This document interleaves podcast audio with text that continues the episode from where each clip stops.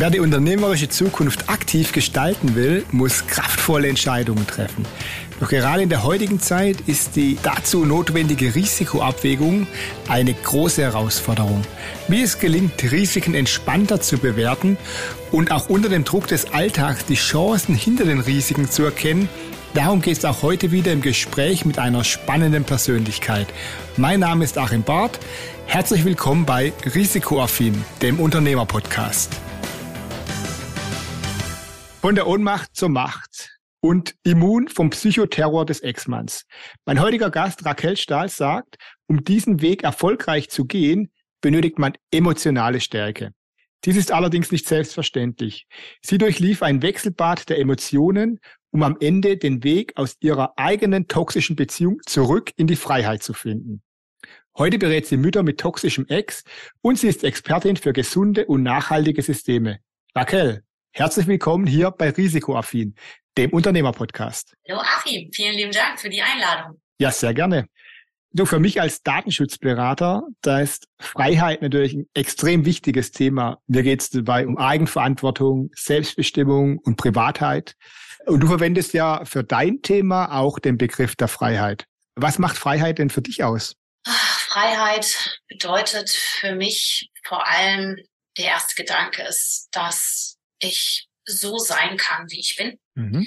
dass ich Möglichkeiten habe an Entscheidungen mhm. und ja, kein Wille gebrochen wird. Okay. Mhm. Das ist so im Kern das Wesentliche für mich. Ja, das sieht man. Freiheit definiert jeder so ein bisschen für sich auch anders. Und du sagst auch selbst über dich, meine vermeintliche Schwächen sind heute meine Stärken. Ja. Was genau meinst du damit? Ganz klar. Ja, das war ein sehr langer Weg dahin. Ja, heute bin ich Unternehmerin, aber ich war ja 18 Jahre lang im Angestelltenverhältnis und habe ja das, was ich als vermeintliche Schwächen immer in meinem ganzen Leben angesehen habe, beispielsweise meine Hochsensibilität, dass ich sehr, also 20 Prozent der Bevölkerung, für diejenigen, die nicht wissen, was Hochsensibilität ist, äh, sind hochsensibel. Das heißt, dass ich in meiner Wahrnehmung extremst verstärkt Dinge aufnehme. Mhm. In meinem Fall vor allem Energien und Emotionen, wo andere dann auch äh, bei Kindern oft sagen, ah, das, du bist aber ein Sensibelchen und ja, kurz gefasst auch, ich habe mich schon immer so gefühlt eher ich war immer sehr schnell bewegt, also bin es heute natürlich noch und reagiere da halt auf, auf alles Mögliche sehr sensibel. Und das habe ich früher, weil es mir so gesagt wurde, als Schwäche ausgelegt, weil ich, weil mir eher so gesagt wurde, das ist nicht gut und unterdrückt das und zeigt das nicht so und es ist halt nicht so, mhm. nicht so stark. Also dieses überempfindlich. Genau, gerne manche sagen auch, na, stell dich nicht so an, ne? Sei nicht so mhm. empfindlich, genau. Und genauso wie meine Offenheit.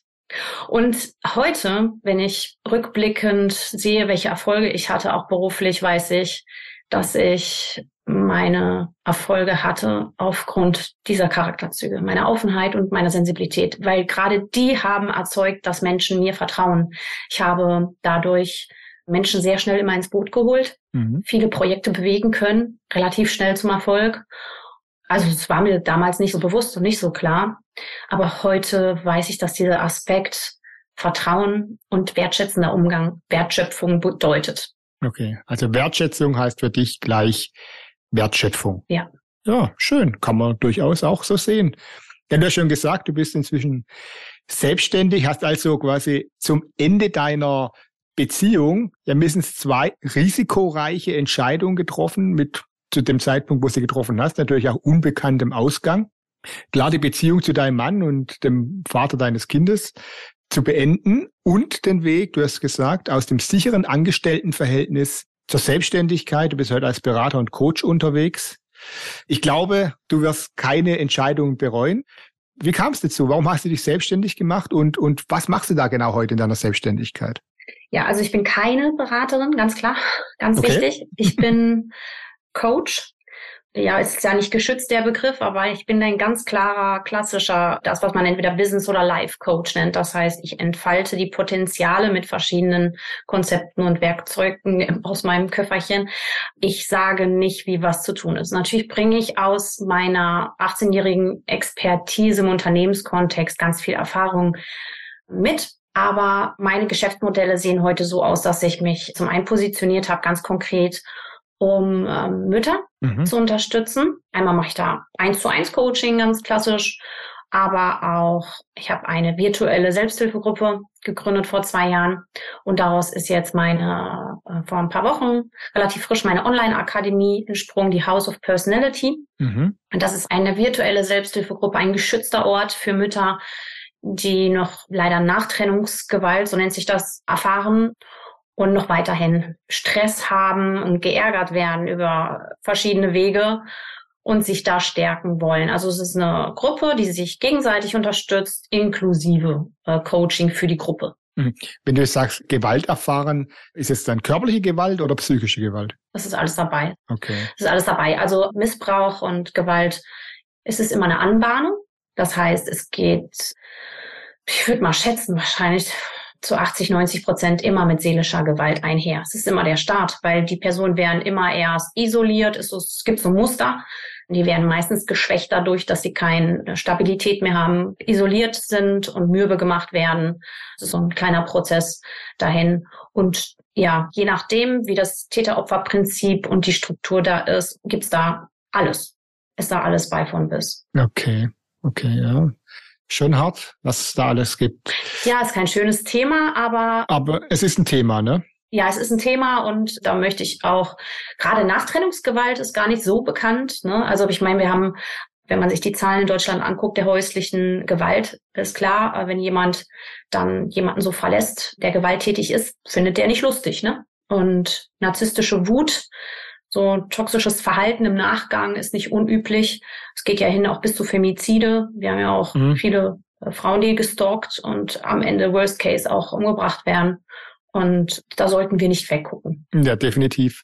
Ich habe gelesen, dein Thema oder wie ich dich auch kennengelernt habe, war ja der Oberbegriff äh, toxische Beziehungen. Mhm. Und ich habe gelesen, wenn einer der beiden Partner seine eigenen Bedürfnisse über die des anderen stellt, spricht man von einer toxischen Beziehung. Ist es so die Definition, die du auch unterschreiben würdest? Mhm würde ich gar nicht so, so definieren. Also es ist immer eine Machtverschiebung. Also als mhm toxisch ungesund. Also es gibt viele, viele, die sagen, ah, ich bin in einer ungesunden Beziehung und ich werde da vielleicht auch betrogen und so. Ja, ist nicht gesund, ist nicht schön, aber das würde ich nicht als dieses natürlich ist das auch nicht gesund und natürlich ist das nicht schön, aber wirklich toxisch ist für mich im Vergleich zu einer gesunden Beziehung, wenn dieses Muster dabei ist, dass jetzt so ein Täter-Opfer-Prinzip ist, eine Machtverschiebung mhm. und diese Macht missbraucht wird. Also das Ziel ist immer das gleiche. Nur die Wege dahin sind unterschiedlich. Das es geht immer darum, missbräuchlich sein zu können für die eigenen Bedürfnisse. Als Partner quasi muss man den Missbrauch zulassen. Oder, oder wie meinst du das? Genau, die andere Person muss es zulassen. Das heißt, man muss die Person manchmal dahin bringen erst. Und mhm. da gibt es unterschiedliche Wege und es hängt natürlich auch von dem Opfer ab. Ne? Es werden ja immer gerade die wunden, traumatischen Kindheitsthemen herausgeholt. Es hat viel mit Manipulation zu tun. Mhm.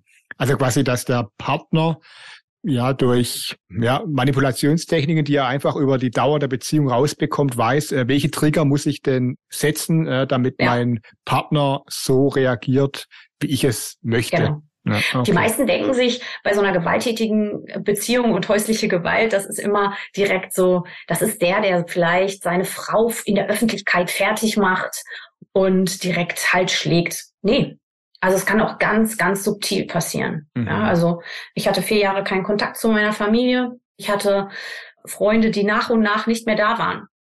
Und das wurde strategisch geplant. Auf unterschiedlichen Wegen. Ich wurde selber teilweise bewegt. Also ich weiß heute, dass ich habe selbst dafür mitgesorgt, weil ich da beeinflusst wurde. Also es wurde dann in, zu gewissen Dingen einfach Feuer reingegeben und ja, wenn dann natürlich, das ist halt dieses, was so ein böses Erwachen ist, gerade in der Partnerschaft. Man hat toxische Beziehungen ja auch im Geschäftsleben. Also wie viele Geschäftspartner hat man dann vielleicht und wird da reingelegt? Ja, da hat man immer so einen Fan. Ist, ist auch ein ähnliches Muster. Man hm. hat erstmal so einen Fan und irgendwann wird man hinterrücks, kriegt man ein Messer. Also Rücken jetzt übertrieben gesagt als Bild. Ja. Und ja, es ist, wenn es jemand so nahestehendes ist, es ist immer schlimm, aber wenn es dann auch noch eine Familie oder ein Partner ist, zu erkennen, die Person, der ich mein Vertrauen geschenkt habe, die hat mein Vertrauen da missbraucht. egal in welcher Form. Das ist erstmal ein schwieriger Schritt. Mhm, verstehe. Aber das ist jetzt natürlich auch im Business-Kontext durchaus dann, ja klar, ist natürlich da genauso ein Thema. Da Na klar.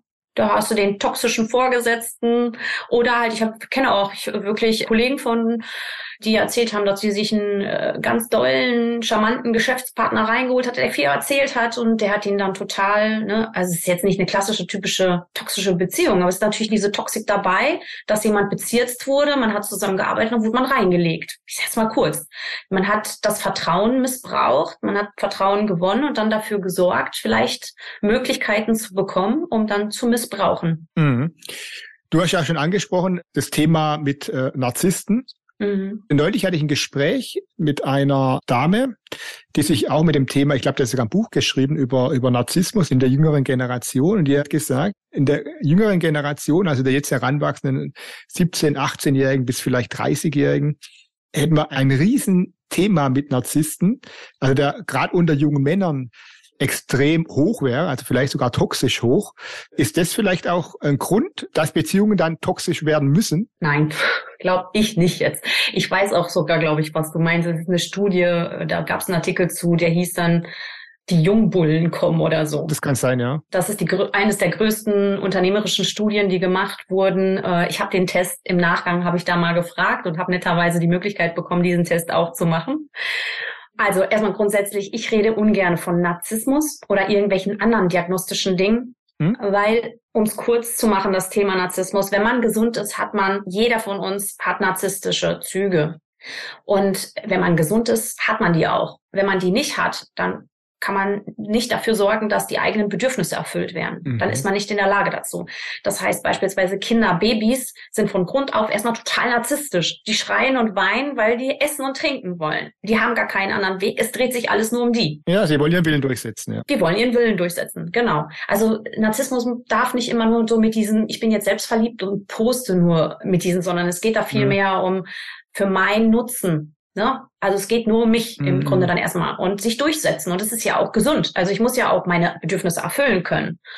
Und gerade die Leute, denen diese Anteile fehlen, wo ich zugehörte, wo ich heute weiß, erst als ich damit Frieden geschlossen habe mit narzisstischen Anteilen und wusste, wo da meine Werte liegen, konnte ich viel gesunder mit dem Thema auch umgehen und erkennen, das ist total wichtig. Also ne, ich würde das, Narzisst, das Thema Narzissmus, deswegen ist es wird momentan leider so extrem inflationär verwendet. Und ich sage immer ganz bewusst, ich spreche dann von narzisstischem Verhalten, narzisstischen Anteilen. Auch ich versuche auch jetzt äh, inzwischen mehr von nur toxischem Verhalten zu sprechen, weil wir sind keine Psychologen, wir sind keine Psychiater, wir können keine Diagnostik machen. Am Ende kann auch ein Psychopath, ein äh, Soziopath, ein Borderliner, egal was für eine Diagnostik dahinter ist, kann narzisstisches Verhalten haben. Da gibt es wahrscheinlich noch viel mehr. Ich kenne mich nicht aus, ich finde aber, es spielt an sich gar keine Rolle, sondern nur diese Strategien, die verwendet werden. Die sollte man kennen. Wenn man sich da das war auch ein Thema für mich, was ich da in meinem Konzept mit aufgenommen habe, weil Wissen hilft. Okay. Wenn man sich dann ein bisschen auskennt und die Dinge erkennt, dann ist das sehr, sehr hilfreich. Okay. Ich war auf dem Auge blind, so würde ich es gern. Ich war auf dem Auge blind und habe heute verstanden, mir fehlten diese, man spricht, äh, glaube ich, auch von D-Anteilen, die fehlten mir. Das heißt, ich konnte gar nicht so schlecht denken, wie Menschen sind. Und deswegen habe ich es nicht erkannt. Ich habe das mhm. nicht gesehen, dass Menschen so bösartig, also für mich, so habe ich bösartig handeln können. Denn dieser Aspekt, ein Beispiel in dieser Frage, das hat mich halt, deswegen wollte ich diesen Test machen, weil mich hat interessiert, was wird denn da so, wie wird das bewertet? Und eine sehr interessante Frage war, wenn Sie jemanden kennenlernen, egal in welchem Kontext, merken Sie sich die wunden Punkte oder die Themen, die Sie vielleicht halt, wenn es denn sein muss, gegen die Person, also mhm. anders formuliert vielleicht, aber. Ja, schon klar. Merken Sie sich, wo der seine Schwachpunkte hat. Wo sind die Schwachpunkte, genau. Ja. Merken Sie sich die. Und fand ich hochinteressant, weil das war genau der Punkt. Das machen die Leute natürlich ganz strategisch. Die gucken, wo sind die wunden Punkte, um die dann gegen einen zu verwenden. Und ich war immer so, im Leben, was interessieren mich die? Also ich bin ja immer so gewesen, so, wem geht's schlecht, wem kann ich helfen? Das Positive sehen und die Lösung. Ja, genau. Ja, also. Ich verstehe. Ja, dann hast du aber auch ein Riesenthema und viel Arbeit. Und du hast ja schon gesagt, du hast ein Projekt, die Academy, mhm. damit die Hörer verstehen, um was es da geht. Was steckt hinter dieser Academy? Was machst du da genau? Mütter beraten? Auch ein Business? Oder berätst du auch ein Business oder, oder? Nein, also da, da drin steckt erstmal mein Coaching-Konzept. Hm? Und aktuell ist, das, das wird noch später ausgebaut. Aktuell habe ich gestartet mit der Zielgruppe der Mütter mit toxischem Ex. Genau. Was sie da drin haben, ist erstmal ein geschützter Raum, wo die sich austauschen können und inkludiert ein, ein Coaching. Das heißt, dass die dann auch Informationen bekommen, genau zu den Themen. Also, dass sie sich informieren können, austauschen können, wie man sich schützt, wie man sich stärkt ja, wie man überhaupt auf sich achtet und Selbstfürsorge betreibt manchmal. Und da steht ja jeder woanders. Also es ist eigentlich auf der einen Seite ganz allgemein alles, was man so zum Thema Persönlichkeitsentwicklung grob kennt. Aber mein spezielles, also das Konzept, was ich habe noch und da ausbaue in meinem Programm, ist, es ist so eine Mischung aus, ich komme ja aus dem Bereich Qualitätsmanagement. Mhm. Habe ja 18 Jahre lang als Trainerin und Auditorin im Unternehmenskontext Prozesse und Unternehmen, also auditiert, Prozesse effektiver, effizienter gestaltet und Transparenz aufgebaut, mhm. Systeme implementiert. Da ging es um Mission, Vision, Ziele, Strategie, das Ganze, was ich da gelernt habe, die ganzen Werkzeuge, die ganzen Problembeschreibungen, Ursachenanalysen, die habe ich jetzt quasi in einem House of nicht Quality, sondern House of Personality gesetzt, weil es eine Mischung ist aus meiner Expertise aus dem Bereich der Managementsysteme. Mhm mit den klassischen Coaching-Methoden. Da hast du quasi die harten Fakten des Qualitätsmanagements mit den ganz weichen Faktoren genau. des Coachings zusammengebracht. Ich bin ja in meiner ersten Karriere auch Ingenieurin, habe ich irgendwie noch gar nicht so richtig erwähnt. Ne? Ja, jetzt hast du es getan. Mal, jetzt, jetzt du bist ein Coach-Ingenieur. Ich bin ein Coach-Ingenieur. Ich sage auch gerne, ich erkläre Psychologie als Ingenieurin. Ich bin halt sehr analytisch, obwohl ich ein mega Fühler bin, aber ich bin, also ich zeige den Frauen dann quasi an Stellschrauben und an den Säulen, wo ist, was ist dein Fundament und was sind deine tragenden Säulen und wo musst du wo drehen, um einen Einfluss im Außen zu haben. Ich arbeite gerne mit Formeln. Also ich mache sehr analytisch, mathematisch, Physik. Ich sage, ich spreche auch von, ich glaube an Physik. Also wenn jemand eine innere Spannung hat und im Widerstand geht, dann sage ich ja, solange du im Widerstand bist, hast du eine Spannung. Das ist Physik. Es ist genau nichts anderes in uns drin. Also wenn ich, wenn mir etwas nicht passt, weil ich sage, ich will nicht, dass der sowas meine Kinder manipuliert. Ja, kannst dich drüber ärgern. Hilft dir nicht weiter muss gucken, wo ist also so Standard ja auch im, in meinem Coaching, wo ist mein Einflussbereich? Und wo bin ich raus? Und da, wo ich raus bin, da kann ich mich natürlich drauf aufhalten und meine Energie verschwenden, wenn ich im Widerstand gehe. Oder ich sage, ich, äh, ich lasse diesen Widerstand los ne, und erkläre es halt dann mhm. auf diesem Wege. Ja, jetzt sind wir schon am Ende von unserem Interview, Raquel. Wie so schnell? Ja, gell, die, die Zeit, die, die rast und, und ich bin ja auch nur ein Mann. Und ich möchte auch nur was heißt nur, ich möchte harmonische Beziehungen führen mit meiner Frau, äh, am besten bis zum letzten Atemzug. Sehr gut. Gemeinsam fit in die Kiste. So, jetzt brauchen natürlich wir Männer hier den ultimativen Tipp. Was muss man tun, damit es funktioniert? Was ist dein ultimativer oh, Tipp Gott. an uns Männer, gegen toxische Beziehungen. Ich muss jetzt auch mal für die Männer sprechen. Nur weil ich die Zielgruppe Mütter habe, heißt das nicht, dass es ganz viele Frauen gibt, die manipulativ und toxisch sind, ja? Also äh, ganz das klar. glaube ich auch, ja. Ja, also das ist durch die Bank weg. Ich habe mich einfach nur in dieser Nische speziell für Mütter, mhm. weil mein Thema Kinder einfach mir am Herzen liegt und ich glaube, mhm. da ist der größte Einfluss. Ansonsten, was, was kann man tun? Also wenn man ein bisschen das Thema Manipulation Techniken, wenn man die von der Basis her kennt und drauf hat und auch immer wieder sich selbst reflektiert und guckt, wo kann ich denn bewegt werden? Jeder hat ja so seine Punkte, ne? Bei dem einen brauchst du nur das sagen, bei dem anderen das oder irgendwas und dann äh, lässt man sich vielleicht anstellen, so auch selber gucken, wo werde ich bewegt und grundsätzlich sowieso immer auf die inneren Sensoren hören, weil wenn man schleichend in sowas reingerät, dann schlagen die inneren Sensoren doch oft Alarm und sagen, ah, hier stimmt was nicht, ist was nicht in Ordnung und die niemals ignorieren. Mhm. Niemals ignorieren und drüber hinwegsehen, sondern wirklich den inneren Sensoren vertrauen und da lieber noch mal gucken, noch mal richtig hinschauen. Okay. Und das gilt, vermute ich, auch ganz genauso für Frauen. Genau, also, natürlich. Die haben quasi den gleichen Tipp mitbekommen. Ja, sehr schön, Raquel. Ich bedanke mich bei dir. Danke dir, sehr gerne. Für das sehr interessante Gespräch. Ich fasse mal zusammen.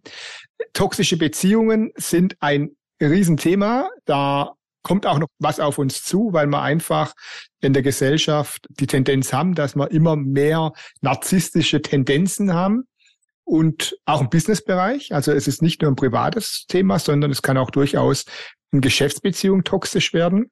Und wenn wir alle ein bisschen mehr auf unseren Bauch hören und uns bewusst machen, wo wir selber, jeder von uns manipuliert werden können, ist schon mal ein erster guter Schritt, um sich vor solchen Beziehungen auch zu schützen. So, vielen Dank. Es war's für heute. In 14 Tagen geht's weiter.